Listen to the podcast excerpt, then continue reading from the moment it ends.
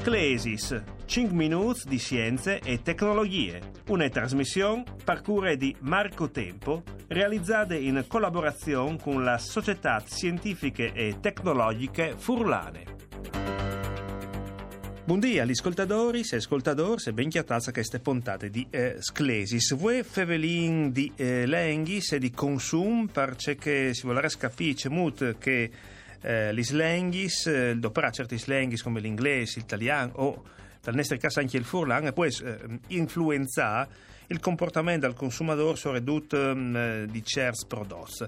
Per sapere di più, i ricerche sono stati fatti dagli esperti in questo eh, settore. Si collega con il professor Alessandro Sillani, che è un economista agrario e si occupa in particolare proprio del eh, comportamento del consumatore di alimenti eh, e di eh, bevandis che alla fa dei studi di queste. Buondì professore, grazie per sei con Noatris.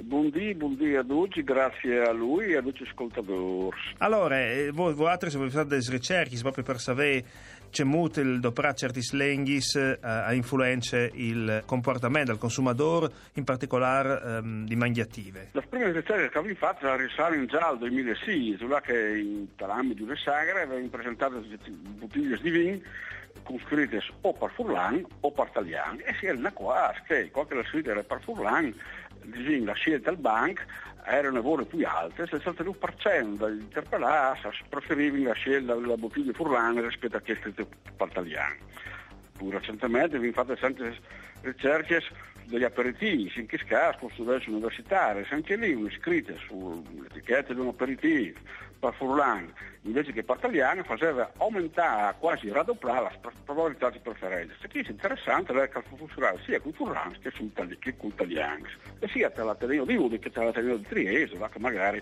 Furlan erano anche tanti. Comunque la roba più interessante che, che è risultata in queste indagini è il rapporto con la lingua inglese tra furlano, italiano e inglese, che aveva fatto tre indagini. Una che riguardava l'eroe in pubblicità, che poteva doprare diverse slenghe, appunto, che streccano in appena dite. Oppure un'altra era un vin che aveva sulle etichette scritte in una da stralenghe, la stessa roba, e un'altra indagine invece su un prosciutto, che anche in Kiskas aveva sulle etichette scritte in una da stralenghe. Beh, che è risultato un fatto avonde, curioso e inaspettato, al manco in parte. Beh, innanzitutto è emersa una differenza tra furlans e altri italiani. Altri italiani sono eh, italiani che all'intervista dichiaravano di non essere furlans. Ecco, tra i due, due gruppi è risultato che italiani, che gli altri italiani a preferire in tutti tre i casi, hanno preferito sempre la scritta per italiano, che la bottiglia, oppure l'eroe, oppure il prosciutto, la scritta per italiano rispetto a che con la scritta per furlano.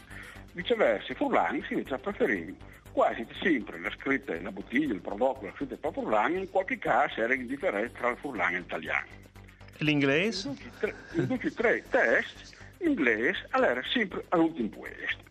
Ecco, qui insomma che sia un fatto molto interessante perché al dire che se piccole imprese o anche grandi imprese, per esempio, non vi vuole la Heineken che ha fatto la pubblicità per Furlan per, subire chi, chi questa città.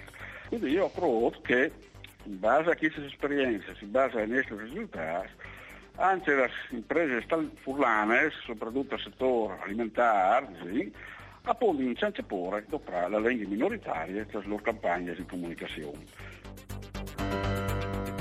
Il glossari. Professor Silani, si rivesta al glossari, eh, qual è il significato per aule eh, preferenze, chiaramente in termini scientifici? Beh, allora, preferenza, sì, la preferenza è un termine di, di uso comune, però oh, come tutti i termini che vengono per questa scienza, bisogna, hanno un significato ben preciso. Una definizione, un lavoro diffuso, può essere che la preferenza è un giudizio comparativo tra entità, esempio, per esempio tra prodotti alimentari.